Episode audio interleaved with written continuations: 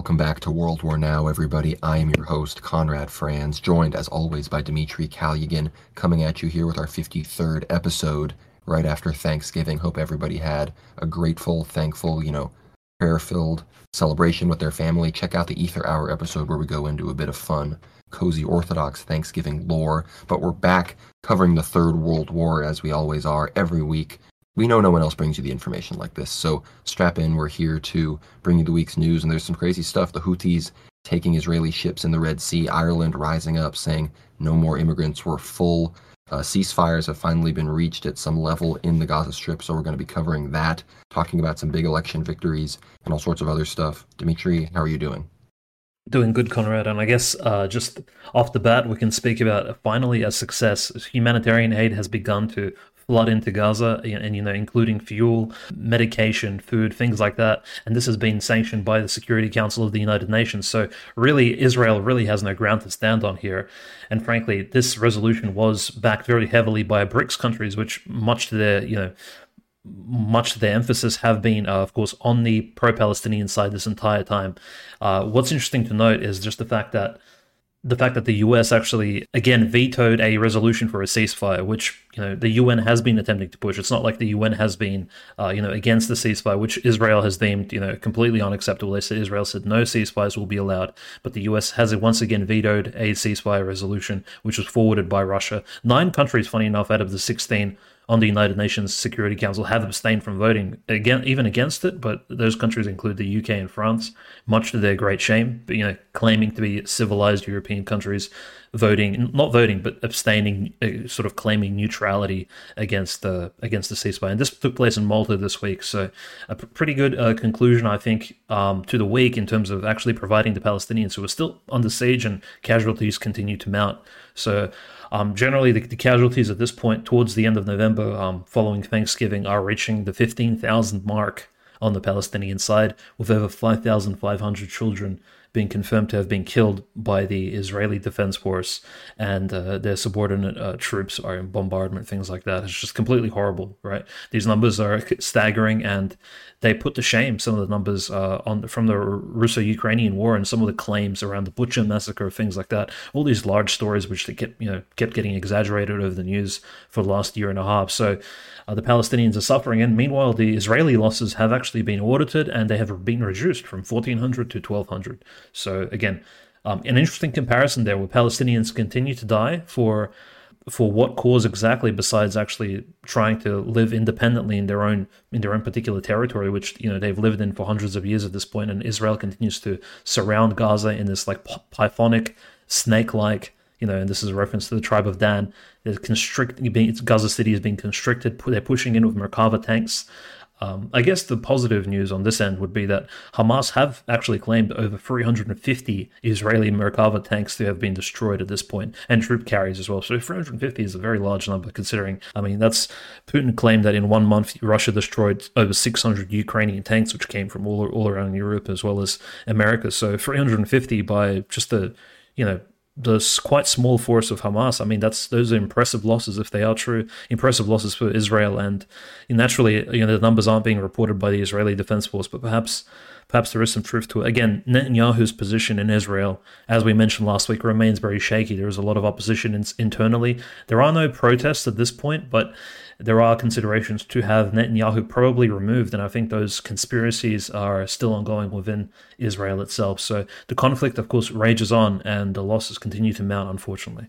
Yeah, yeah, we're going to get into all of that and uh, some of the details around this hostage exchange and this Qatar-mediated ceasefire. But before we dive into that, I want to make sure everybody prays for Derek Chauvin. He's been stabbed in prison. We're maybe going to go a bit into an analysis. I may have to go off later in the episode if y'all can handle that. I may have to I may have to let people know what's up, because this one's this one's pissing me off. But first, people said he was dead, and now, you know, the mid-episode, we seem to be a bit fog of war, but it seems he may survive. So pray for Derek Chauvin. And yeah, as far as Israel goes, this is one of those stories, the Galaxy Leader being taken, this huge ship by the Houthis taken in the Red Sea. This is one of those stories that happens right after we post World War Now, you know, from the previous week. I think it happened on the nineteenth, so we're still in the spectrum of coverage here if you're listening to this on a Sunday. But it was crazy, this footage. You know, people thought when they heard the news that this was some Somali pirate level thing, but sure, while it sounds like that, this was a full-on military operation with a modern helicopter and, you know, modern weapons. They hoisted the Yemen and Palestinian flags over the ship, took the fifty-two member crew hostage, and, you know, they've now taken them back to Yemen. And, you know, as of today, uh, the Yemeni commander, the Yemeni naval commander, the head of the Houthi Navy, has, you know, visited the ship and told the crew that, you know, Yemen is their home. They'll bring them whatever they want. You know, they're treating them well, I guess, but they refuse to give the ship back to the, you know, Chabad-connected uh, Israeli billionaire that owns it, the twenty-first richest man in Israel, Rami Ungar. And he is a close, he has close ties to the Israeli security establishment. He's a member of the board of Israel's leading security think tank, the Institute for National Security Studies. And he's donated, you know, millions and millions of shekels for the construction of Mossad head Yossi Cohen's synagogue opposite to his home. And apparently this is a controversial thing in Israel. So this guy's a big, you know, Mossad, Israeli establishment Zionist. And that's why the Houthis, you know, even though there was all this commotion, like, it was flying a Bahamas flag, it's a Japanese company. You know, the Houthis did their research. They found that this guy is the real, you know, financier behind this ship. And they took matters into their own hands. So there was some pretty crazy stuff. I mean, again, we talk about this a lot on the show. And, you know, Dmitry, you said, you know, those number of Merkava tanks, these are like guys in jeans doing this. So that's why, you know, those stuff. If you've seen the videos of, you know, Hamas footage, these guys are wearing Levi's and, you know, Old Navy. So it's uh, it's it's pretty wild that they're able to achieve those kinds of numbers. Yeah, I think it's it's somewhat of a funny analogy, right? So you have the Houthis, essentially this ragtag group of traditionalists, is like Islamic religious traditionalists, taking back, fighting against a ship, which is, you know, like a Leviathan sort of floating through the sea, and it's owned, right? It's flying a Bahamas flag. The ship is apparently owned by Japan or, or Britain, and behind all of that stands what? Stands Israeli Chabad money. And the and the crew is made up of, essentially, you have people from what, what may only be referred to second world, third world countries. You have Ukrainians, Mexicans, Filipinos, Bulgarians, um, just people from all around the world. It's essentially this globalist vessel, um, which is trading capitalist goods, which is funded by Jewish finances. And the Houthi is like this traditionalist religious folks that have taken matters into their own hands. And as you said, have done the research.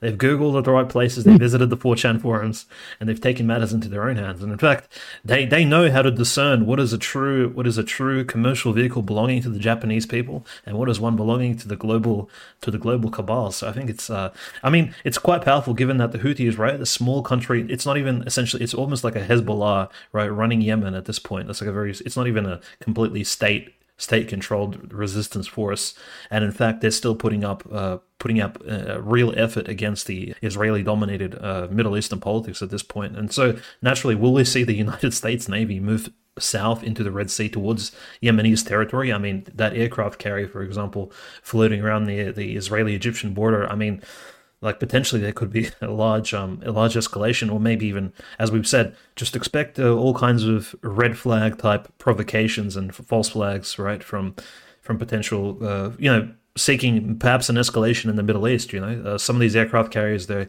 they carry not just aircraft but crews of over two thousand, three thousand Americans at, at at one point. So if one of them does go down, there will be tremendous losses, I think, which nobody really wants. But who knows what the globalists have planned for the poor American sailors who are actually sent into these hot zones around the world to push globalist uh, the globalist agenda further into the future. I think it's um yeah, it's a very interesting story from the Middle East at this point. Well, you know, I've made jokes in the past about how I don't want to die on a ship from a directed Russian and a directed energy weapon in the Bosphorus Straits. It turns out that just, you know, I was pretty close. I just needed to say in the in the Red Sea from a Houthi missile. You know, my I just got my little euphemisms mixed up. But I mean, as far as the Houthis being ragtag goes, I mean, they're less ragtag than Hamas. Like I said, Hamas is in jeans and they've got A Ks and their missiles don't do much, whereas Houthi have, Houthis have missiles that can go thousands of kilometers, deliver major ordnance, and they're in full-on uniform. You know, they've got a head of their navy, they've got a full-on operating state. They control, you know, one of the largest population groups in Yemen, but they're just going off, and they... They've just decided to kind of embrace this spirit. I mean, look, I'm not embra- endorsing exactly any of these actions per se. Again, these are Muslim nationalist, you know, groups. But, you know, these young men, these are like eighteen, nineteen, twenty-year-olds, you know, they're storming ships. They're, you know, fighting for a cause that they believe in. Like, this is energy that, you know, is being pushed in a certain direction. And I don't see people and young people of that regard fighting for the West's ideology with that same fortitude. And I think that's that's multipolarity in a lot of ways for you there, especially in a returning to civilization type of way.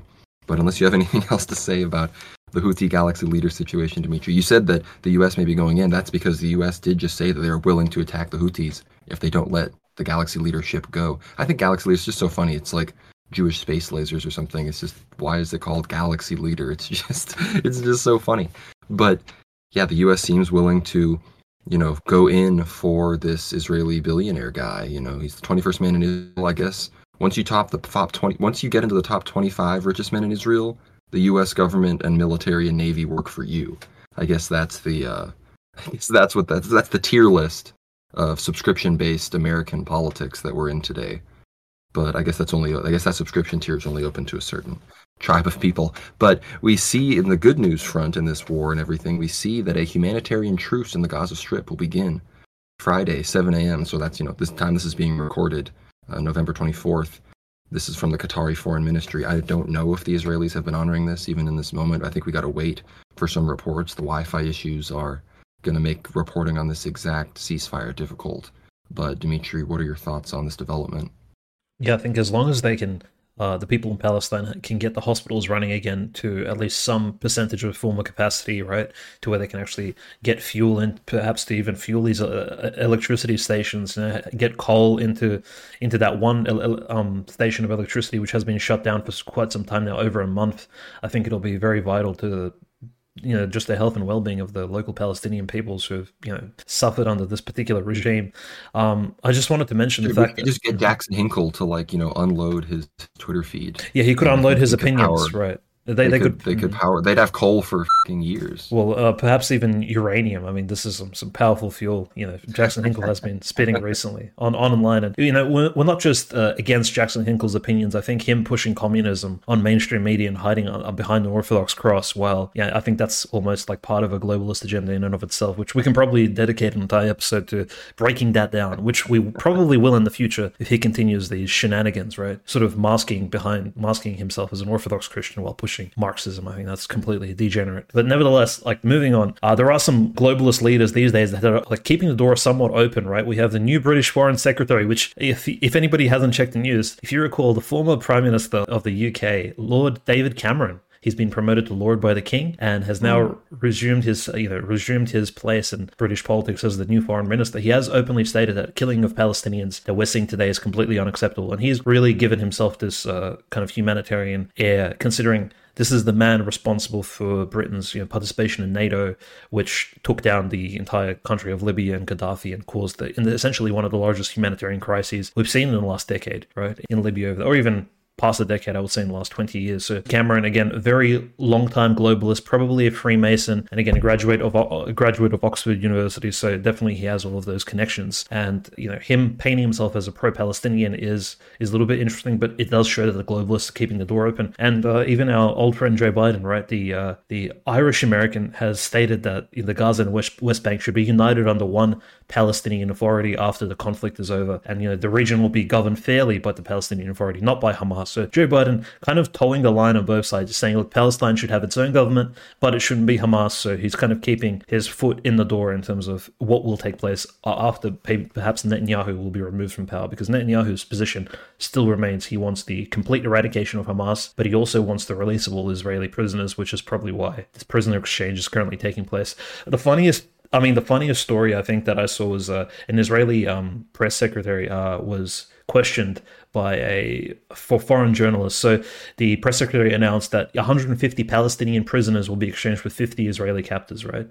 So, so and the press secretary straight away pressured him and said, why are you, you know, this is not a fair trade. You know, you should be releasing more Palestinians for fifty Israelis, even though it's, you know, a three times difference. So again, and he, he was just shocked. He didn't, he didn't even respond to the journalist. So uh, Israeli politicians are completely out of their depth. They can see the pressure mounting from around the, or, you know, around the world. Two billion Muslims in the world are essentially opposing Israel so strongly that I think most journalist outlets, uh, you know, be they liberal, be they, you know, communist, right wing, are all opposing Israeli uh, what Israel is doing in Gaza. And I think the Israeli state simply hasn't caught up yet to this particular opinion. And, you know, I think the Christians around the world are going to turn more and more against Israel. And I'm not talking about the evangelicals, but the recent news about the church in Lebanon has really caught us off guard and reminded us of you know, just how, how Christians are very much right on the receiving end of this. Uh, Saint George's in Lebanon, that's an Orthodox church. That was an Orthodox church that, yeah, the Israelis appear to have bombed indiscriminately. They're obviously just hitting the whole southern region of Lebanon because that's all Hezbollah territory. But this just drives the point home. Like, there's a practicing, worshiping Orthodox church in a quote-unquote, you know, Muslim extremist Hezbollah territory. But what destroys it? An Israeli bomb. So, again, for this, you know, the, the Israelis, it's they're the Western civilization versus, you know, the Islamic hordes that do nothing but hate us. Again, you know us here on the show, we've had whole episodes dedicated to crapping on Islam. When it comes to Russia, we're very much against the whole Muslim immigration thing and the, you know, elevation to Islam to the same status as orthodoxy and all that kind of stuff. But, you know, let's just be real here. Like, when it comes to Islam versus Talmudism, there is an older enemy, I guess we could say. You know, one of them, you know, has been an enemy for longer because it's just older and is was there at the beginning, as they say. So I think this that, that story really, really demonstrates that. So pray for the Christians in Lebanon, of course.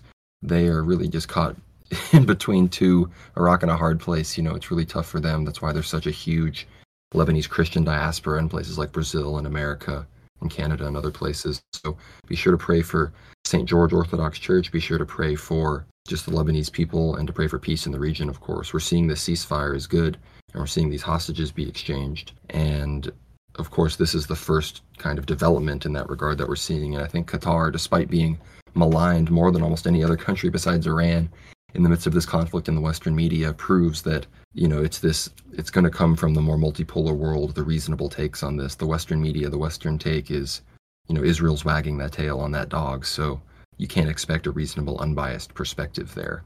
Yeah, that's right. And I like that you mentioned just the fact that, you know, we don't necessarily, uh, we don't necessarily...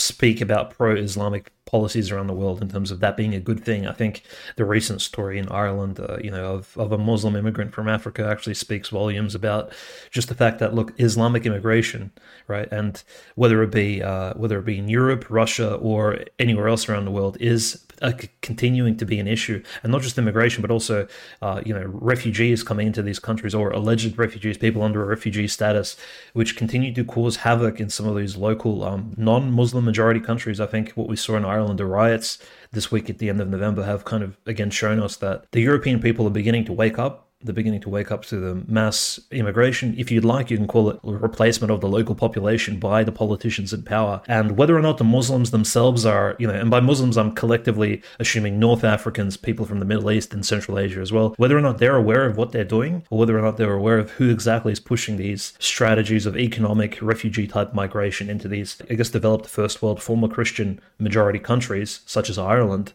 Germany, Russia, things like that.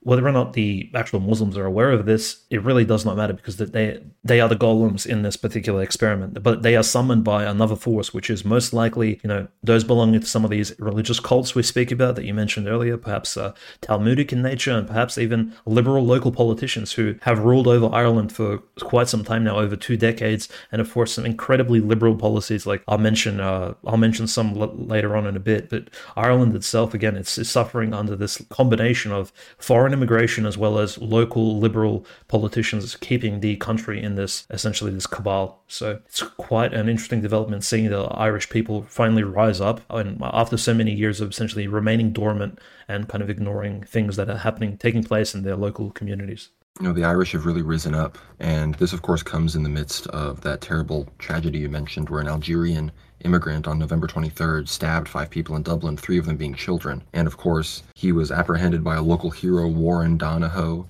He uh, ran over and broke it up, dragged him away, and then some Brazilian guy came over and started hitting him with a bike. So it couldn't, it could have been worse.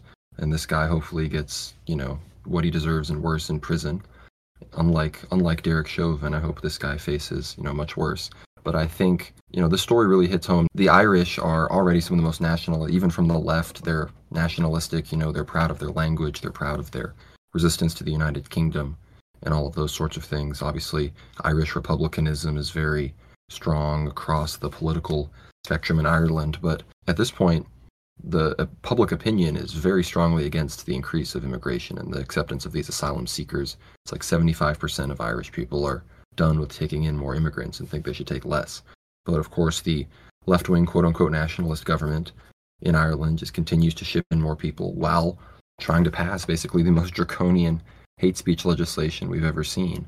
And I mean, to express the level of this, I mean, this is the kind of thing where they'll be reading like what's already on. You can't even have like things they consider racists like saved on your computer, because they'll think that you're potentially going to broadcast it. I mean, this is this is like Minority Report level stuff. And of course, Elon Musk was weighing in on this, talking about how he thinks the Irish prime minister hates the Irish people, and this is in response to both mass migration and this. So Elon Musk, I mean, again, you know it's true when someone who doesn't believe in space says that Elon Musk is your guy, because I mean that's me right now, you know. So it's uh, he's really coming out of the bulwark for, for the Volk, you know, for the for the people. So it's uh, it's really heartening to see the richest man in the world, you know, be a strong white man who's not a, not afraid to say it. It's really it's really it's really boosting my morale, you know, as a as a seed of Albion myself.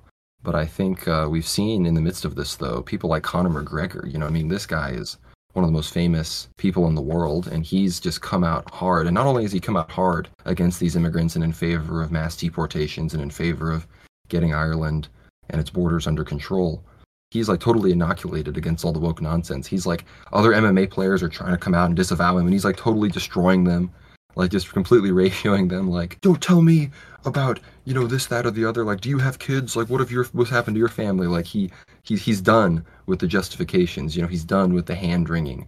You know, it's it's all about how evil white people are. The moment someone does something bad, the moment Derek Chauvin witnesses an overdose, but suddenly an immigrant randomly stabs children, and we just can't talk about the immigrants. Like, it's it's obscene. And, you know, I think enough people with some sense are finally have finally had enough. And, of course, Conor McGregor gave Warren Donahoe, the Irish hero that stopped the stabbing, he's given him lifelong free drinks in his pub in Dublin. So at least something good came out of all of this. But Keith Woods has been really blowing up, you know, in the Irish, in the midst of all of this, because the Irish thing is going big. I mean, this is, you know, the white people finally showed that we can go B L M mode. And look, sure, it was the Irish that did it first. And, of course, people, I'm sure the Irish being white jokes are going to come in the comments. But, you know, I'm saying it on the show. The Irish are my white brothers, however different they may be, and you know they're they're they're finally starting to uh, to say enough is enough. And I think the energy that we saw that burned down multiple double-decker buses and attempted to burn down an entire hotel that was housing immigrants shows that, you know, this energy is here to stay. And you know, Ireland isn't the biggest people, isn't the biggest country in Europe, and they do have a huge diaspora, but I think, you know, the more and more of these countries like Hungary, like Russia, like Ireland, like, you know, maybe Spain, as more and more of these countries eventually, you know, start to resist, one of the movements of resistance is really going to be the model. And, you know, we haven't necessarily seen it yet, but it, it seems very clear that the white people have just kind of had enough. And at a certain level, they're going to get pushed too far. And we saw a little bit of that last night. And obviously, don't go to any of these riots. Don't, you know, cause violence. Don't fight the police or anything like that. It's not productive. But considering how much media suppression exists of any kind of talking about immigration honestly, it's pretty clear that this was a long time coming, and this was a real rage expressed that couldn't be contained anymore by media or government censorship. Yeah, and of course, this, this rage extends, I think, across all of Irish society, and it doesn't just touch on immigration. I think people will eventually realize that this society has been poisoned by liberal laws, and not just liberal immigration policies, but also twenty fifteen, Ireland had the destructive, the first gay marriage referendum actually took place in Ireland, of all countries, and gay marriage was legalized in two thousand fifteen. Of course, the super liberal abortion laws came into effect in two thousand nineteen. Ireland has been on a slope, and now, of course, you know, as you mentioned, they're introducing hate, introducing hate speech laws, so the entire country has been on this particular slope towards degeneracy. And it's not just the country itself, but the people actually in charge of it, running running the ship, and who the local populace, I think, are slowly going to wake up wake up against. I think it's a huge move forward. And naturally, like all of these, as you said, right-wing countries around the world are starting to wake up and starting to actually elect politicians who will actually look look look for family interests, look for, and family interests, nuclear family interests, they're actually, they extend to more than just being, uh, you know, anti-abortion, anti-gay marriage, anti, you know, Uh, L G B T propaganda in schools, but also to anti-immigration, because you don't want these people endangering your children, such as this Algerian fellow who stabbed some children outside of a school. You know, definitely mentally deranged, but having these liberal immigration policies had to put your local people in danger. So I think this is just common sense immigration policy, which is being called for here by Conor McGregor and these other figures. When you know, Conor McGregor being one of the most verbose and sort of outspoken athletes, I would say, in, in the world, probably um, even more, like ten times more than people like LeBron James and people like Brady, things like that. So he's definitely one of the more popular a- athletes and probably the most popular Irishman of the twenty-first century at this point, you can say. So um, it's good that he's on the side of, I guess, the conservative right wing in this particular debate, and hopefully Ireland uh, kind of goes the way of many of these other right wing countries around Europe and actually begins to push back on not just the liberal immigration policies, but all the other policies degenerating their local culture and destroying their people. Yeah, I think obviously this is a good sign. Of course, we don't want to see any of these children getting stabbed. Like this is, it's sad that these are the sort of things that need to happen for people to just make sensible policy changes. But as we see, you know, the Irish National Party has almost no representation because the quote unquote nationalists that are there, you know, always claim to be Ireland first, and they're counter signaling against, you know, England. And they obviously they're very pro-Palestinian in that same kind of anti-G A E energy, kind of anti-G A E cause. But like you said, Dmitry, they've been pummeling down this path of liberalism, and they've been speed running, legalizing abortion, gay marriage, all of this stuff. And clearly, you know, that has brought some curses home for them, and they are going to be, uh, you know, they're they're clearly facing a sort of reckoning here. And I mean, this really just does relate to the situation in America with like Derek Chauvin and everything. And we're seeing what was effectively a state assassination of somebody that was, you know, sacrificed at the altar of of diversity and this, you know, this worship of of the other, this worship of non-whites, and this kind of extreme anti-white, you know, ideology stemming out of stemming out of the Borg.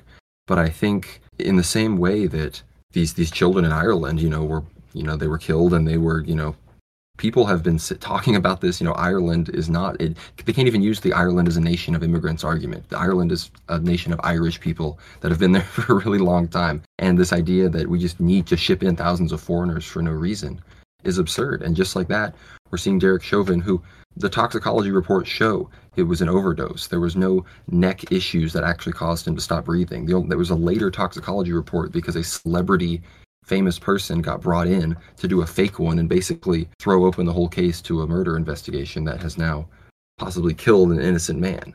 And I don't know why he was even in a situation where he was around other prisoners. This is one of the most high-profile, racially charged cases in American history. And this guy's, what, in general population, getting stabbed randomly? Like, this is absurd. And this comes right after the Supreme Court refused to hear his appeal, despite the fact that there's been extensive evidence, even after his conviction, that George Floyd had lethal doses of fentanyl in his system, among a myriad of other obvious pieces of evidence that he was simply obeying police training.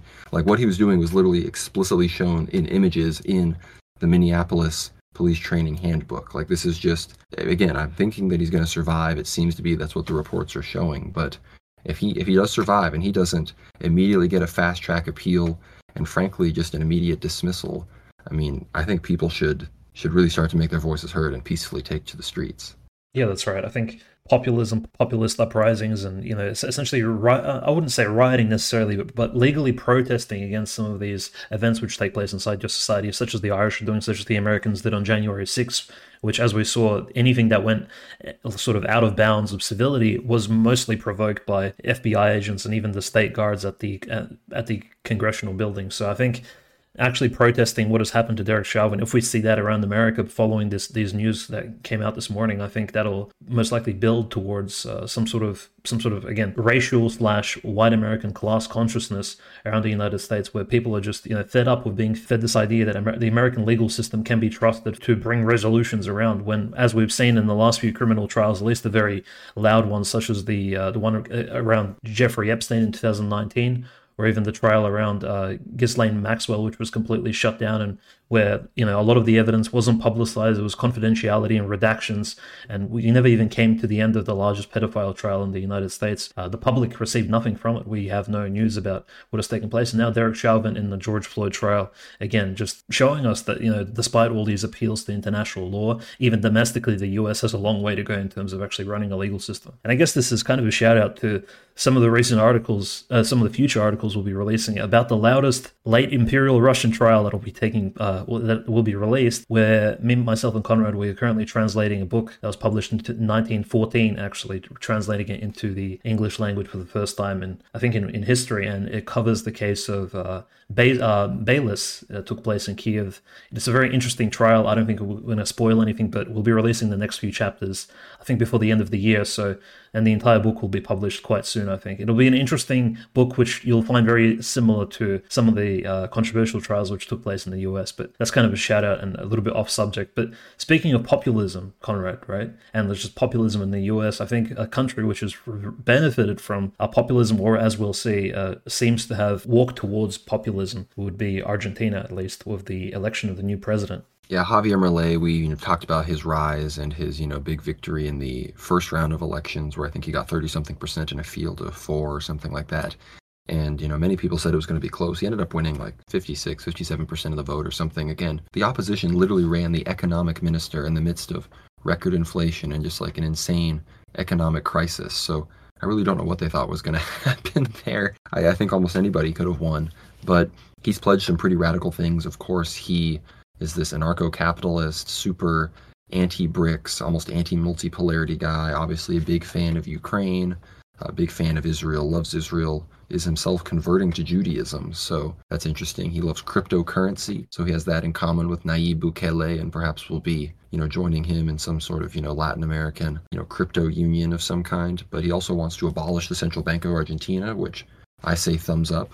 But then he wants to replace it with the U S, their currency with the U S dollar, which I would probably say thumbs down. But interesting character. I wouldn't be surprised if in the short term he definitely benefits the Argentinian economy. I can't imagine it could be managed any worse than it already was. But at the same time, I mean, he literally worships Israel. He doesn't want, he's now saying that Argentina is no longer interested in joining the BRICS. Uh, he is in favor of Falklands, Argentinian sovereignty, so he wants to drive the Brits off the Falklands, which I guess, you know, in a broad civilizational sense, I also support. But in that same token, he praises Margaret Thatcher, so I don't really understand the... It was just so bad he could kind of get away with a lot. The, the situation was just so bad he really got away with a lot of random, incoherent nonsense on the campaign trail. But, you know, that's that's Argentina for you, a country I would love to visit someday. Pretty much a European country. You know, Argentina, Chile, and Uruguay, those are, at this point, probably more European than America and Canada by, by almost any metrics. So I hope to visit those places someday. But, you know, this Milei victory comes, you know, just before uh, this Geert Wilders victory in the Netherlands. And this is another, you know, anti-Muslim sort of right-wing guy. You know, he lost an election. Was it twenty fifteen? You know, twenty seventeen? No, it was twenty seventeen, I think he lost an election pretty badly in the Netherlands for the prime ministership, and now with this farmers party, the P V V, which, you know, they they're pretty populist, right? They've now, you know, stormed into parliament, and it seems that Wilders is going to be the prime minister. And much like Milei, you know, Giga Zionist, has the Israeli flag in his office when he's celebrating his victory. So, you know, these victories, if you can start, you know, reversing the issue of demographic decline and replacement in the Netherlands, you know, that's great. And maybe we'll see, you know, maybe the Netherlands will become Eurosceptic, which would be crazy because the Netherlands is literally where, you know, right next to Brussels. It's one of those main countries where like The Hague and all of these kind of very globalist multinational institutions meet. So if there's any kind of skepticism there, that would really be a crumble in the institutions. But overall, these two uh, victories represent kind of the same thing. I wouldn't even be surprised if in many ways they were able to march to victory much more easily because Israel is now rallying this right-wing support. So any Jewish networks that would have been going towards perhaps going against these guys were maybe called off a little bit. Yeah, and I think just uh, it's it's quite a shame that European and even South American, we can say, like, uh, you know, related to European politicians in the right wing do have to support Israel, even at this time in the world when it's very easy, as we said multiple times, to actually be anti-Israeli to the high, to the fullest extent and not be painted an anti-Semite simply because what Israel has done to the Palestinian people. So there is, there is a, frankly, a free ticket to, I would say, not anti-Semitism, but uh, anti-Israeli, anti-Zionist positions in, in politics at the moment. So not taking that opportunity by, you know, President Milei not taking this opportunity is quite a big loss for Argentina and does paint him as a very uh, questionable character, I think, in my eyes, especially in twenty twenty-three at this point, post October seventh. Now, for Mister Wilders, I think he, he reminds reminds me a bit more of Andrzej Duda, maybe the president of Poland, or Viktor Orban, you know, the Hungarian prime minister, you know, a more right-wing leader, a Ukraine skeptic, so to speak. So that's quite a good thing. But also there are, I guess, similarities to Um, Netanyahu, who was also, like, you can say, I'm not comparing him to Netanyahu the criminal, but the the pre-October Netanyahu, who, very shrewd right-wing politician, he's been in politics for over two decades now, knows in, uh, Dutch politics inside out, but also in order to actually hold the Parliament of Netherlands, um, hold power, and now that he has a majority party, in terms of his party is the largest, but it doesn't hold a majority in seats. I think they only control thirty-seven out of the one hundred fifty or so seats in the Parliament, which means to control a majority, which would be what, over just over seventy-five, they do need to form a coalition similar to Netanyahu in the Knesset of Israel. So, uh, and coalitions usually mean compromise. So, how much him and his party will need to compromise on these right-wing, I guess you can say, somewhat conservative principles in Dutch politics, will I guess we'll see. But definitely him being a Ukraine skeptic in the E U, the more of, the more we see of that, the, the happier we are, because the Ukraine, if anything, has been a complete economic dump for the entire world, and essentially this massive money laundering operation now that I think the recent recent uh, statistics have shown over two hundred thirty billion American dollars have been have went for Ukraine in the last year and a half, which is like larger than some countries' entire economies at this point. Um, and where that money has went, I think, is very questionable. So his victory in the Netherlands and him being, I guess, a Zionist, or at least a pro-Israeli politician, is not surprising, but being a Ukraine skeptic, I think that's positive for the E U in general. The E U needs more common sense politicians such as himself in order to steer this massive economy, this economic union, away from the utter disaster which for which they've been headed, I think, since the COVID regime has taken place. Yeah, again, I'm, I'm supportive of here. I think that this clearly is, much like what's going on in Ireland, this represents the energy shift. People are, have had enough, and it's really just all about orchestrating and, and engineering the circumstances of these elections to where these people's voices can't even be heard. Like in Germany, they're, you know, just banning the A F D, arresting politicians, because they know the moment a national election comes around and they can vote for these people, these people are going to storm into parliament and have a majority, and they're going to have to pick a right-wing prime minister or chancellor. And the German Federation is literally like designed to prevent that from happening. Like the German Constitution has an entire enforcement wing just dedicated to like hunting down and arresting right-wing people if they get a little too close to thinking they might be sympathetic towards, you know, Mustache Man. So it's really a, it's really an unprecedented time we're living in. And again, it's just, you know, much like, you know, you read these papers about how Israel and, you know, those Jewish civilizationists fear that Israel won't last much longer than eighty years because of the historical, you know, record of Jewish states only lasting eighty years. That, of course, goes with what Saint Paisios says about the eventual fall of Israel seventy to eighty years after its founding. And, of course, you could say that same thing about the entirety of post-war leftist liberal civilization. You know, it's really, what, since nineteen forty-five till now, that's how long it took for this nonsensical ideology to finally crack up. You know, it provided a lot of material wealth for those people in the West, for those victors of the Second World War, and for, you know, those that benefited from this kind of information age, industrialization, mass sort of financialization of society. But with it came some pretty terrible demons, like, you know, racial replacement and multiculturalism, mass degeneracy, and of course, you know, falling birth rates, falling religiosity. And here we are now at the end of it, and, and we're seeing it start to crack up in the electoral realm, and of course in the warfare warfare realm in places like Ukraine and the Holy Land. And it seems that, you know, we're here on World War Now covering the Third World War. That's exactly what it is. And whether it's people rising up in the streets and rioting, or a war going on, or an election, full spectrum war here. This is more than just multiple militaries fighting across multiple continents. This is, like Marshall McLuhan said, the Third World War is a full information war with no division between civilian and military participation. Yeah, that's right. And I think before we... So before we transition to the Russo-Ukrainian war and, I guess, the military conflict taking place there and some of the updates around Avdiivka and Kherson Oblast, and speak about just any any big news in the persecution area, we do need to mention that Ukraine has finally begun to, un, you know, to be pressured by some of its uh, right-wing neighbors, such such as Poland. So Poland has secretly sanctioned some of its private truckers and farmers to begin blocking the major freeways and highways leading out of Ukraine into Poland. And essentially, they're preventing any of the U- Ukrainian goods, commercial goods, actually being exported out of Ukraine by through this, these major roads into Poland. So the, the Polish people are essentially striking back against Ukrainian market goods flooding the European economy, because they're saying, look, these Ukrainians are not selling to Russia anymore. They're selling all of their goods, uh, such as timber, farming goods, things like this, even some of the small manufacturing items that they do make in Ukraine. They're selling everything to us in Poland. We don't want just stuff flooding our markets. So the local farmers and uh, whoever's organizing these truckers has blocked these major highways. So we're seeing a straight up civilian protest against the Ukrainians from the from the Polish angle. And naturally, blocking highways and freeways leading out of a foreign country, that's uh, somewhat of a security risk. So I have to believe that the Polish government has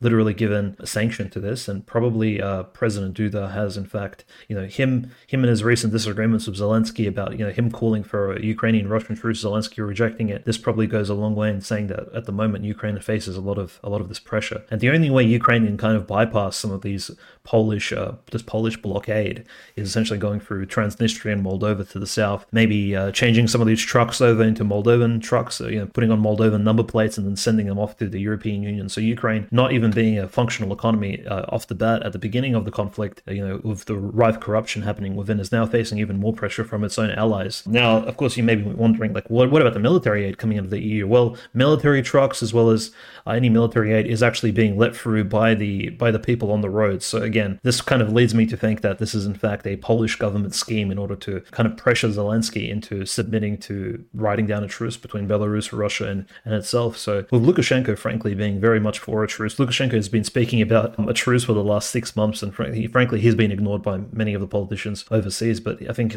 I think that's basically where the stance is coming down to. And Moldova, naturally, you'd think, well, why would Moldova participate in this uh, somewhat fraudulent economic scheme of, you know, having a backdoor for Ukraine into the E U? Well, the Moldovan president essentially does whatever the United States tells her to do. So she's uh, uh, President Maya Sandu is, of course, a very much controlled individual. She's essentially Zelensky in a skirt. So when we do speak about, you know, potential future um, Moldovan, uh, Russo-Moldovan church persecutions, which may be taking place, the president of Moldova will definitely be sanctioning that under under the auspices of her American leadership. And I think that's essentially the interesting update economically in the Ukraine. Naturally, the economy again is is plummeting. It's it's in a huge debt deficit, and of course, with the election coming up next year, which the Ukrainian Rada needs to confirm, I believe, by the twentieth. The twentieth or the fifteenth of December this year, they're going to state officially whether or not Ukraine will be having an election. They'll decide uh, the trajectory of the country going forward. Yeah, Zelensky, of course, is now calling for increased mobilizations, despite the fact that almost everybody around him is calling for ceasefires, and the U S at this point even wants to perhaps consider negotiations. And Lloyd Austin, I believe, is even pressuring Zelensky to hold elections. So it seems that there may be some maneuvering to get Zelensky in, or to threaten Zelensky perhaps with the threat of losing power if he doesn't come to the table in a way the United States wants. But very recently, I mean, Putin and the Russians have been touting the initials from the, you know, the Ukrainian negotiators in Turkey, that they said that they had all these plans for peace and a ceasefire that, you know, depended on Russia withdrawing their troops from around Kyiv. And then, of course, we know Boris Johnson flew in and stopped all of that from happening. But the Russians are really waving this around. So I don't know if that means there are going to be negotiations, or I don't know if that means that they're going to make a big move and say, we already tried negotiations. And they're making it very clear that they really did everything they could in Turkey, but it's too late if you want to stop us now. And again, we've made it very clear that we don't think that the current map is how it's going to be. So as we see, Avdiivka is being pushed towards, that obviously is still changing the map. So there's heavy casualties being taken there. And of course, it's still wet. The ground hasn't frozen yet, although we're getting close to December. So it's going to start getting cold pretty soon. Yeah, the Avdiivka assault is very interesting because it's ta- it's essentially following the model of Soledar more so than Bakhmut, and essentially this is just kind of what we saw in Mariupol, where proper siege warfare, where a city or a town needs to be fully surrounded before forces can finally close in and actually take it. This is what we saw in World War Two when the, the Third Reich was invading the Soviet Union during uh, the, the Operation Barbarossa. What they did was they surrounded Kiev completely, they surrounded Kharkiv completely before they moved on, and you know those surrounds led to the capitulation and the surrender of the garrison within the cities themselves. So this is what's essentially happening in Avdiivka, but the Ukrainians are defending very heavily. Naturally, they have HIMARS and all kinds of long-range artillery, rockets bombarding uh, large conglomerations of Russian troops. So when the Russians are performing this surround around Avdiivka, they're doing that in small groups. So it's reported that only the Russians are only conglomerating groups of perhaps ten to thirty people at most, because as soon as you have one hundred people encamped in one particular area over over the night, you're going to get bombed. So it's it's a lot easier to spot. So the Russians, in fact, are. And Ukrainians, by the way, are acting in the same fashion. There are no like large groups of Ukrainians clogged together because Russian artillery will simply target those positions. So in, in fact, the warfare is very, very different to what we see perhaps even in Israel, where there isn't that threat of long-range artillery and the Palestinians are very much underrepresented in terms of armaments. Here, it's more or less the sides are somewhat even. and the Ukrainians are definitely getting surrounded. So Avdiivka, again, it's looking very good for Russia. It's we're not quite sure exactly how Ukraine will recover from the loss of this second city following Bakhmut in the span of twenty twenty-three, right before the closing closing of the year, because at this point the Russians are already entering into the eastern sections of the Avdiivka town, and in fact the city will most likely fall before Christmas, I'd say, and, and that's quite positive. Now, nevertheless, we do have to like just remind ourselves, like we can't just say that all of the, the entire Donetsk Oblast is finally free from Ukrainian uh, U- Ukrainian Azov Battalion and all these other neo-Nazi weird occult groups and things like that, and Ukrainian liberals, because again, next door we have Konstantinovka, further northwest you have cities like Kramatorsk, and of course Slavyansk, and moving on to Izum, which the Ukrainians, like cities like Slavyansk and Kramatorsk, the Ukrainians have been building these small towns and cities up into fortresses. So they're going to be even harder to take than Avdiivka and Bakhmut in the future. It's not looking easy for the Russian forces, unless, of course, um, there's more decisive action going into the post-winter period next year in twenty twenty-four, maybe around the time of the Ukrainian-Russian election, perhaps. So, I mean, we're looking for the entire of the Donetsk Oblast to actually be free from Ukrainian influence. And speaking of Ukrainian influence and it, it being shut down, right, kind of is what we're seeing in Kherson, actually very positive development. We spoke about Kherson a few weeks ago when we stated that the governor of Kherson announced that there's going to be curfews after eight p.m. that the Ukrainians have crossed the Dnieper River in large numbers, and they're actually they've taken one or two villages on the Russian side of the Kherson Oblast, on the sort of eastern side of the Dnieper. Finally, those Ukrainian encroachments have been somewhat stifled. They've been frozen in place. Russians are bombarding Ukrainian positions. The Ukrainians are not moving forward. So, in fact, this has been one of the positive developments for Russia besides Avdiivka, is that Ukraine has not taken any further steps forward in this uh, Kherson offensive. So again, complete failure across the board, and perhaps people like Zaluzhny or maybe Alexander Sirsky, some of these big military generals in Ukraine, who Sirsky and Zaluzhny are not friends, but they maybe do see what's happening in Ukraine under Zelensky's leadership. Maybe they'll stand up and actually form some sort of coalition of opposition, perhaps, to his absolutely reckless behavior here. And you know, it's most likely looking to be to to go there. I think what what we'll see next year, I think around the election, will essentially cement this further Ukrainian-Russian uh, conflict going forward a few years. And unfortunately, we're finally seeing Russia deploying cluster munitions en masse. Of course, the Ukrainians did this first, and now the Russians are, you know, responding in kind. And it's just the brutality is just, it's just awful. I, we really just need this to, to wrap up as soon as possible. And of course, as much as we need that to wrap up as soon as possible, we need it to wrap up as soon as possible with maximal Russian gains, because the persecution in the church also continues. And again, you talked about the Transnistria issue last week. We talked about the Moldova schism issue as well.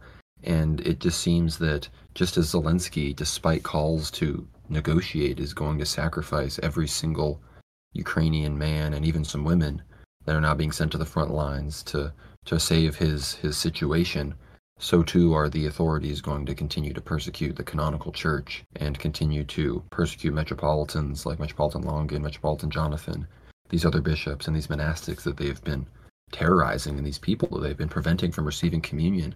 Like, imagine if you're in one of these places and all the churches are getting shut down and the monasteries getting stormed and you have to pay to get in. Some of these people are literally being deprived of communion, and it's it, this is, I can only imagine the amount of saintly stories that are being written and, and, and made that in the future we'll be able to tell our children about how faithful believers, you know, maintained and persevered in the midst of all of this. But unfortunately, you know, it doesn't bode well for Ukraine and the Ukrainians fighting on the front lines.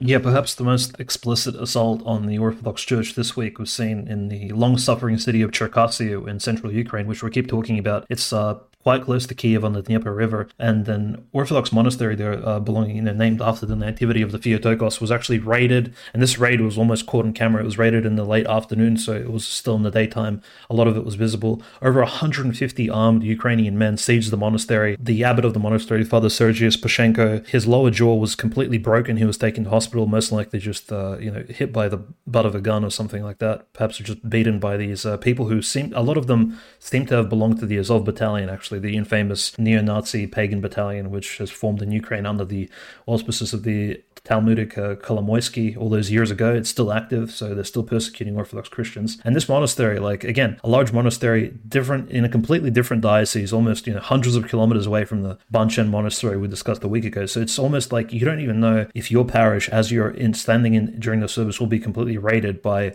armed troops. And these troops usually come with several members of the schismatic Orthodox Church, which simply waltz into them to the altar, and they take the anti-mints right off the altar table as well. So they're after the relics, the miracle-working icons, and the anti-mints collapse, which, I mean, clergymen listening to this may find this slightly absurd. Like, you'd never think the anti-mints is a, is a thing of, I guess, uh, a thing somebody would even think of stealing. But in fact, in Ukraine, that's what we're seeing is every time a monastery is raided, they're grabbing the anti-mints off the altar table so they could perform their false liturgies uh, upon it in the future. It's just very bizarre and um, somewhat heretical, like somewhat antichrist-driven, yeah, naturally. And just yesterday, again, in the town of Bardyanyaki, northwest of the infamous Bucha town, which, you know, which we spoke about, the, the apparent massacre that took place. It's just thirty kilometers outside of Kyiv. An Orthodox Church of Archangel Michael was raided at night during a Vespers service. This just happened last night on the twenty-third of November. Ukrainian schismatics as well as armed Ukrainian soldiers just waltzed into the uh, church during this Vespers service and essentially captured it, kicked all the faithful outside. So again, it's happening in central Ukraine. This is not on some. This is not in, next to Lviv or somewhere in the outskirts. It's just around Kyiv. And uh, again, the faithful don't really know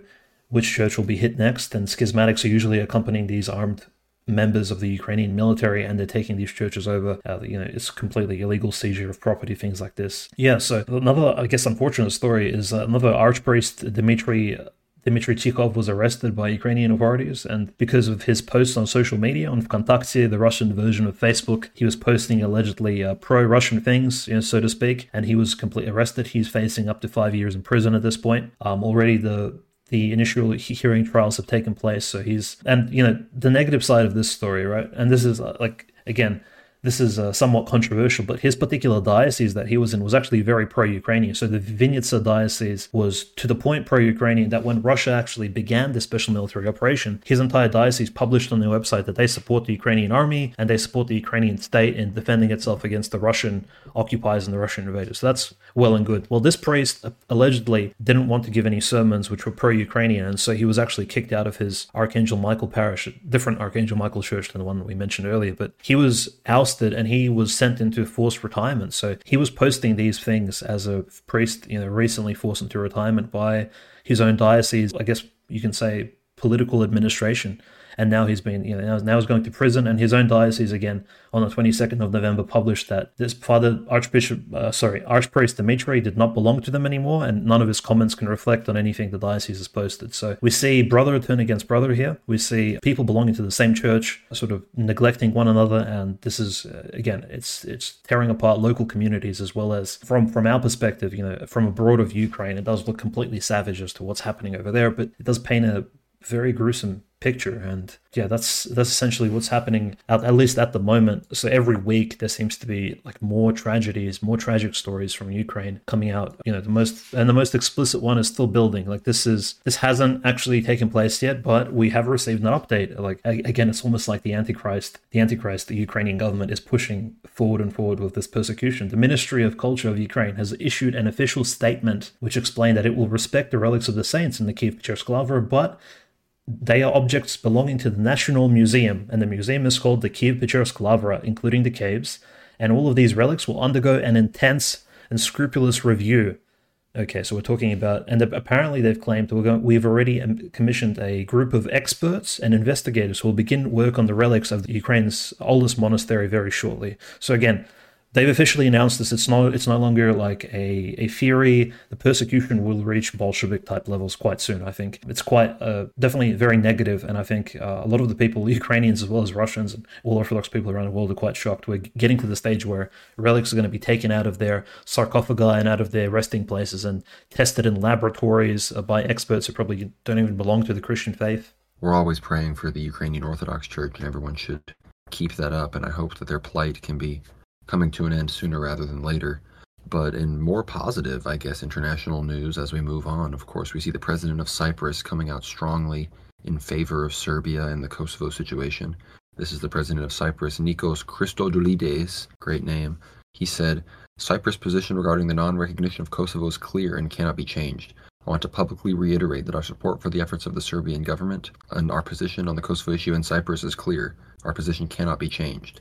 So, obviously, Cyprus has a reason to not recognize Kosovo, because if Kosovo gets recognized by more and more countries, it sets precedent for the possible future recognition of northern Cyprus as a potential, you know, country in the United Nations that has diplomatic relations and is, you know, has a government that's recognized around the world. There was rumor that Azerbaijan was going to go on and recognize northern Cyprus. But then, of course, literally, I think right after we reported that, uh, Hamas did the whole October seventh thing. So I think Azerbaijan had more important things to worry about, like supplying, like supplying energy to Israel and dealing with the whole Armenia situation, where we see Pashinyan now, despite after completely shunning Russia and turning to the West, is now saying, we want Russia's influence in, you know, this future thing. And of course, as far as I'm aware, the Azeri army has actually maintained alertness and maintained a lot of their mobilization. So there have been rumors that perhaps Azerbaijan is ready to move even deeper into Armenia, and that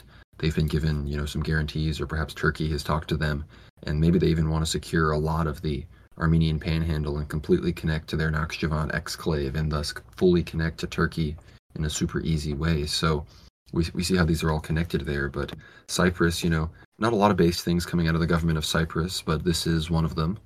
Yeah, again, paying close attention to Cyprus, not just because, you know, one of our favorite modern hierarchs, Metropolitan of Metropolitan of Morfu, Neophytos, lives there, and of course uh, administrates and provides missionary work there to the local Turkish and Greek populations, but also because Cyprus is one of those few places and jurisdictions, one of those few countries that will eventually, I think, will be the first out of all the Greek jurisdictions of the Orthodox Church, which will turn against this new New World Order type agenda forced forward by the Ecumenical Patriarchate, and will again seek to mend the schism between what you may call the uh, the Slavic Orthodox world and the Greek Orthodox world. Of course, notwithstanding Antioch and Jerusalem not involved in this, but Cyprus is one of those countries which is right on the border, and it could actually force its opinion upon the rest of these uh, Orthodox jurisdictions. I think that's very important. Naturally, the country has has a huge part to play in, I guess, not just the Russo-Turkish relations, but also Gre- Greco-Turkish relations, being essentially, you can say, the front line between these two civilizations, both Europe and and Turkey, uh, so in the Middle East there. So definitely it has, it will be involved very heavily in some of these future events.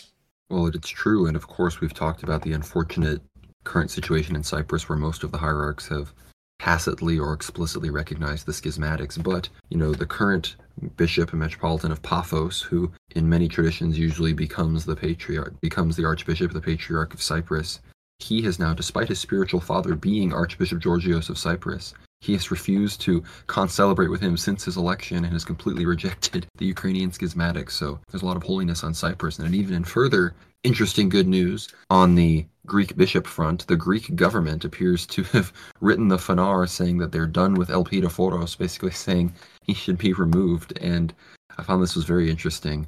And there was basically a letter that said that the Greek government expresses discontent with Archbishop Elpidophoros' direction, urging the patriarch to take corrective measures. And I don't know if, the, of course, people are excited. People think this has something to do with being based, although as far as I'm aware, this probably has more to do with, for example, Senator Bob Menendez was recently put under investigation and possibly going to go to jail for being a Turkish asset, basically, being a Turkish foreign agent in some regard. And we all know that all of the members of the Fanar that want to become Patriarch of Constantinople, they have to be Turkish citizens if they want to be considered. And in the midst of all this Israel-Palestine stuff, Turkey has come out staunchly against Israel. The embassies have been removed from both sides. Erdogan has come out fully in support of Hamas. And I think, again, not that I'm bemoaning Elpidophoros getting in hot water here, but unfortunately, I don't know if this is the Greek government being based and the uh, the American powers and GOARCH, you know, coming around, as opposed to them just no longer protecting what I guess Israelis behind the scenes might view as a potential Turkish asset, because I'm sure Elpidophoros probably talks to Erdogan more than he talks to Netanyahu, even though, you know, he may do some things that, you know, certain Talmudic people may like. He is quite literally a Turkish citizen, probably with his phone ta- phones tapped by certain elements, whether it's in the United States or not. So obviously, unfortunately, it seems that this is more anti-Turkish Israeli actions perhaps happening, although I'm sure the Greeks are also tired of the nonsense like the gay baptism and Elpidophoros' constant, you know, weird liberalism. Yeah, I want to mention just that one agency which ties this entire knot all together, Zelensky, Elpidophoros, Patriarch Bartholomew, um, and even possibly visiting uh, the Turkish government again. we see the director of the C I A, William Burns, on the sixteenth of November. The reason why the news is only coming out so late is because there isn't, there was no press conference, there was no explanation why the director of the C I A suddenly, since this first visit since January, has surprisingly visited Kiev on the what only seems to be the anniver- the ten-year anniversary of the Maidan revolution, but he probably privately met with Zelensky. And they could have discussed church politics as well. We have to keep this in mind. The C I A essentially runs the entire schism agenda here. So Mister William Burns visits Kiev and then suddenly, without any media coverage, one day later, travels all the way back to Turkey. And, you know, we've seen former directors of the C I A meet with some of these clergymen in very suspicious circumstances, both in the Fanar and in Greece. Unfortunately, it's uh, it's quite an interesting knot. But yeah, that's probably the one coincidence which, you know, again, what the C I A director was discussing with Zelensky could have been related to the church, maybe, somewhat. I do think in terms of like some of the briefings that they're given, I think they do see the Orthodox Church in general as this as this enemy of the particular culture war and this uh, global plan that they're pushing forward. So I do think we're definitely uh, in the crosshairs of some of these three-letter agencies as well as uh, you know, world globalist structures.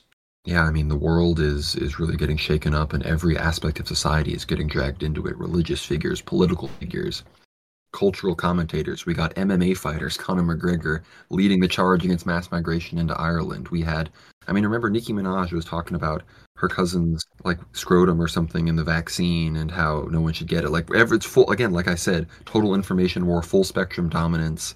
There's no, dis, there's no, yeah, Kanye West, you know, literally starting the great notice thing, and now it extending to Elon Musk, the richest man in the world. Like, none of these people have anything in common except, you know, I guess we're all made in the image of God. So it's, uh, we're all, you know, on this, we're all fellow travelers on this journey. And I know communists call each other fellow travelers, but I think it makes more sense now for noticers, as they say, to use that phrase. But, you know, I guess to end some things out, just to finish out the World War Now loop, Uh, Essequibo, the Guyana-Venezuela situation, continues to heat up. Of course, the president of Guyana went to Essequibo, raised the Guyanese flag in the visible border of Venezuela, so they're making a stand. While at the same time, Nicolas Maduro is saying we're in a national union for the recovery of Guyana.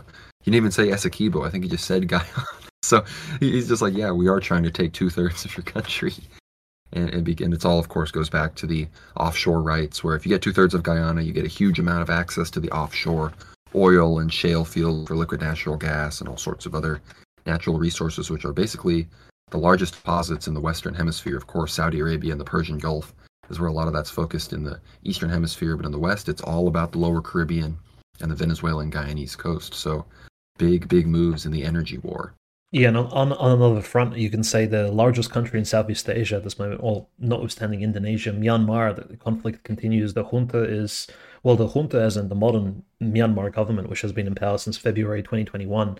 So kind of amidst COVID, they came to power, and largely they it's claimed that they're backed by China, but at the moment they're kind of running thin. Essentially, it's a, there's a three-pronged attack, as we mentioned last week, that's trying to push this government out of power, and the attack seems to be coming from, as you just stated, the some, a communist opposition from three different directions. You have uh, what's called a, a Free Brotherhood Alliance, composed of local militias. One of them is called the Arakan Army, the second one the Myanmar National Democratic Democratic Alliance Army, and the Tang'ang National Liberation Army. All three have very vivid communist imagery in some of their flags, somewhat some of them mimicking mimicking Russia and the Soviet Union, some other imagery mimicking China. So it does appear like Myanmar is again suffering from this, uh, from just being again in the forefront of this post-colonial politics around the world, and naturally being stuck between these two great superpowers, India and China, and, you know, notwithstanding possibly American influence as well. Again, it's not really said if China is supporting some of these rebels who are fighting against the new junta government, but it is saying that China has made, you know, a lot of these Western media sources are claiming that China made a, the wrong bet by backing the current national Myanmar army against some of these rebels. But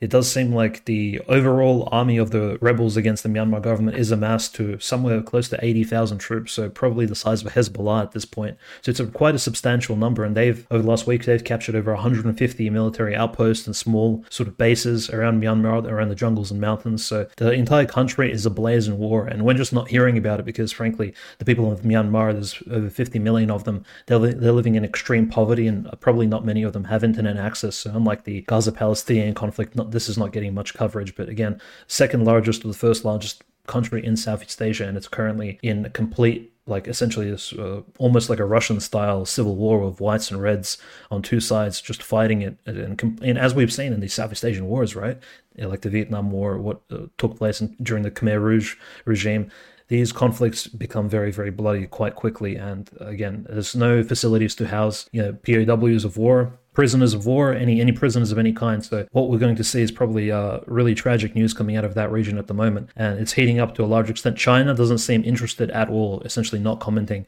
on the fact that, you know, Myanmar is essentially one of its largest border countries uh, in the southwest. But again, really tragic, and we'll probably hear more about refugees coming out of Myanmar very shortly. I mean, from an American perspective, Myanmar is probably top five most esoteric countries. Almost nobody in Myanmar speaks English. They receive almost no English language media. It's not even because they're like a dictatorship per se. It's just like their language is so far off from like American language. It's, you know, more in the like Thai, Cambodian family, but it has this crazy alphabet. So much like we talk about how Georgians are kind of insulated from globalist English language, you know, G A E rot. It's kind of the same with Myanmar. And I remember back in twenty twenty-one when all that was going down, I tweeted out on a different account of mine.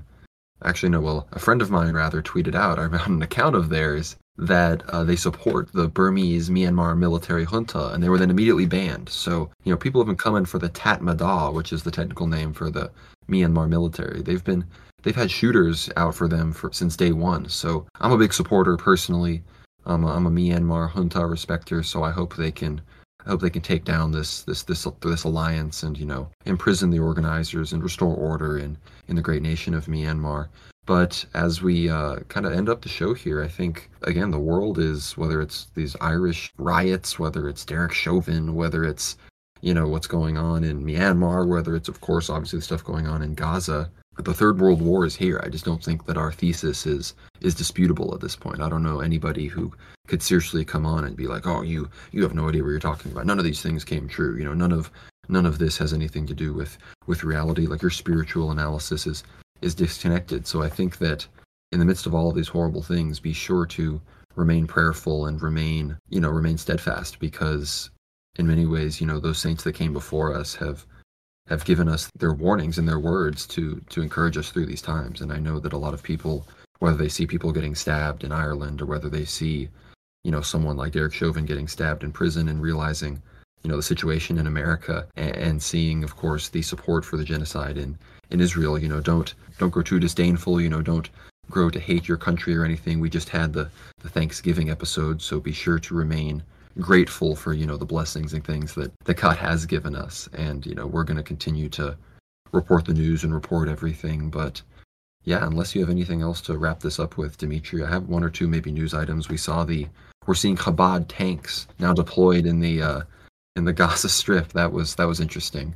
Interesting, yeah. The the flag of uh, Rabbi Schneerson is being flown over, just like the flag of Christ is flown over in the Ukraine by the Russian forces. The flag of the Son of God. They're flying the flag of a, you know, rabbi in, in Israel. Very interesting. It's like we're building up towards Armageddon here, aren't we? Like really end time type conflict where one side supports literal demons and sort of their har- harbingers, and the other side supports the Son of God and uh, you know, Christ's army of angels, as we saw. The other news story which I wanted to mention was one of the first footages of Russian troops actually praying on the front lines near Avdiivka. A Russian squad of uh, Russian squad named the Myrmidons. Actually, their commander walks out in this particular clip. We published it on uh, our Telegram and X Twitter page. You can see the commander walks out and he asks all his troops to get down on one knee. And these Russian soldiers, they're standing in this uh, small bush, this, uh, this small uh, sort of forest. You can hear explosions around them. And they get down on one knee and they say the prayer to the Optina elders, which, you know, the morning prayer of the Optina elders. You can search it up. It's a prayer I personally know off by heart because I've just been repeating it for years now. But funny enough, they do say that prayer, and coincidentally, and then they pray for Archangel. They pray to Archangel Michael, and they pray for the, that the Lord protects them from the coming battle. And they pick up their gear, reload their weapons, and they go into combat. So we do see like almost like a medieval type scenario. You, you hear about with Dmitry Donskoy, Alexander Nevsky, some of these Serbian saints, uh, Prince Lazarus before the Battle of Kosovo. These legends are coming back to life with the flag of Christ flying above them. And uh, yeah, just like the forces of the Antichrist are gathering maybe in the Middle East or overseas somewhere, so are the forces of Christianity, again, rising up to the forefront, catechizing themselves, learning these prayers, collectively saying them on the front lines before going into battle. I think it's just a very Uh, positive site. And just to kind of wrap it up again, mentioning the saints, right, you, we, that we speak about all the time, and me and Conrad, you know, we cite them with, you know, belief that their words actually meant something. Our our statements on World War Now were completely backed up, and we by none other than the Metropolitan of Crimea himself, Tikhon, President Putin's former confessor and probably the second most popular bishop in all of Russia after the Patriarch. In his recent press conference on R I A News on the twenty-second of November, he stated that the conflict in Russia and Ukraine and the conflict around the world, this coming World War Three, was prophesized by Ukrainian elders and saints who we, me and Conrad, mention all the time, Elder Jonah of Odessa, Elder Zosima of Donetsk, and Saint Lawrence of Chernigov, who has already been canonized in the church. So those three names who we've talked about for many weeks on end, suddenly Metropolitan Tikhon, again, just reiterates, states all three of them, talks about their prophecies. So again, what we're covering here is uh, may not seem like mainstream news, may seem like somewhat fringe opinions of religious zealots, but no, in Russia, this is what's happening. In, in Europe, even the globalists are aware of these things taking place. They're aware of these prophecies as much as we are. And, uh, you know, this is just further evidence, evidence that going forward, the world will become a more spiritual place, whether or not you believe in God and the Holy Trinity and the Holy Nicene Creed, or whether or not you're waiting for the Moshiach, or, you know, for those forces of Satan so kind of pushing their agenda in the Middle East. I think we're kind of coming to this eventual clash, I think, which we'll see towards the eschatological end. Of course, we have to stay vigilant and prayerful, but at the same time, we're seeing a spirit of sort of wholesome, you know, wholesome adventurism returning. Of course, we're glad that Lord Miles obviously survived the Afghanistan debacle. And we see the Houthis, of course, you know, in their adventurous nature taking this ship. And we, of course, have Gabriel Doroshin, who, despite being a descendant of an emperor and, you know, at this point possibly being a high-profile figure, possibly in the Russian, you know, monarchist movement, he shuffles somewhere between being interviewed on R I A Novosti about operational situations and then driving a recovered truck with a wrench handle because the steering wheel isn't working anymore. So this sort of, you know, we're returning to the age of uh, adventure kings and, you know, you know, emperors traveling the land and whatnot. So this is this is but a good sign, despite the fact that we're having to wade through some some terrible times and some mass death to to emerge into this multipolar, I guess, re-enchanted world. I guess this is the kind of thing that it takes for God to to wake the human race up. And of course, we learn that exact lesson from the Old and New Testaments, right? So we shouldn't be surprised. But Dmitry, if any last words, of course, world war now dot substack dot com. Be sure to find us there. That's where you can find everything, our articles. Be sure to subscribe to Ether Hour. We've got some fantastic content there recently.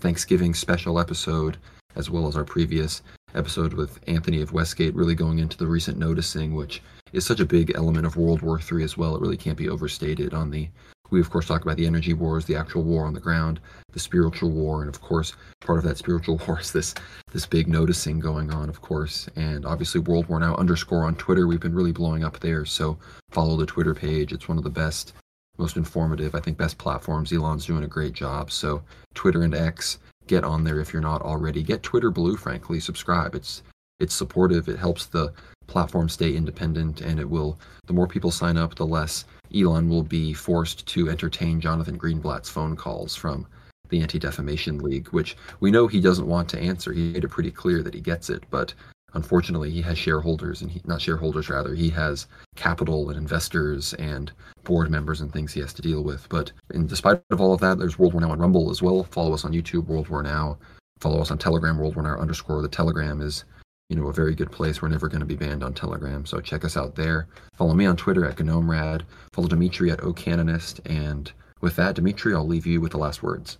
Yeah, just want to thank all of our supporters, uh, subscribers to the Substack who look for our content, you know, on a weekly basis, and we try to release it naturally for you guys. And they're definitely all the all the Orthodox Christians who are listening at the moment, praying for us, including uh, fathers of the church, clergymen. We do appreciate your prayers, and you know, we take it very humbly, and we appreciate the support very much. I did want to mention we will be opening up, I think, a Q and A thread very shortly on the World War Now Substack. So definitely Google World War Now Substack and enter. You can have a free trial, subscribe if you'd like for the first time, and those existing subscribers, you can ask us any question you'd like. It could be on a church issue, it could be on an issue of geopolitics, conspiracy, maybe um, it can get as spicy as you'd want, frankly, but me and Conrad will try to filter out some of those questions and sort of arrange them in order and then answer them on a future A four hour premium episode. So again, it's could it could cover subjects which me and Conrad frankly don't discuss on these average World War Now episodes, because you know we, we do cover contemporary news so heavily that it's hard to actually sneak in, say, our opinion on some historical event or possibly a conspiracy theory of some sort, or you know some of these other books that we've read recently. So we do look forward to some of your answers and questions in the Q and A. So we'll be opening that thread up very shortly for you guys. Thank you.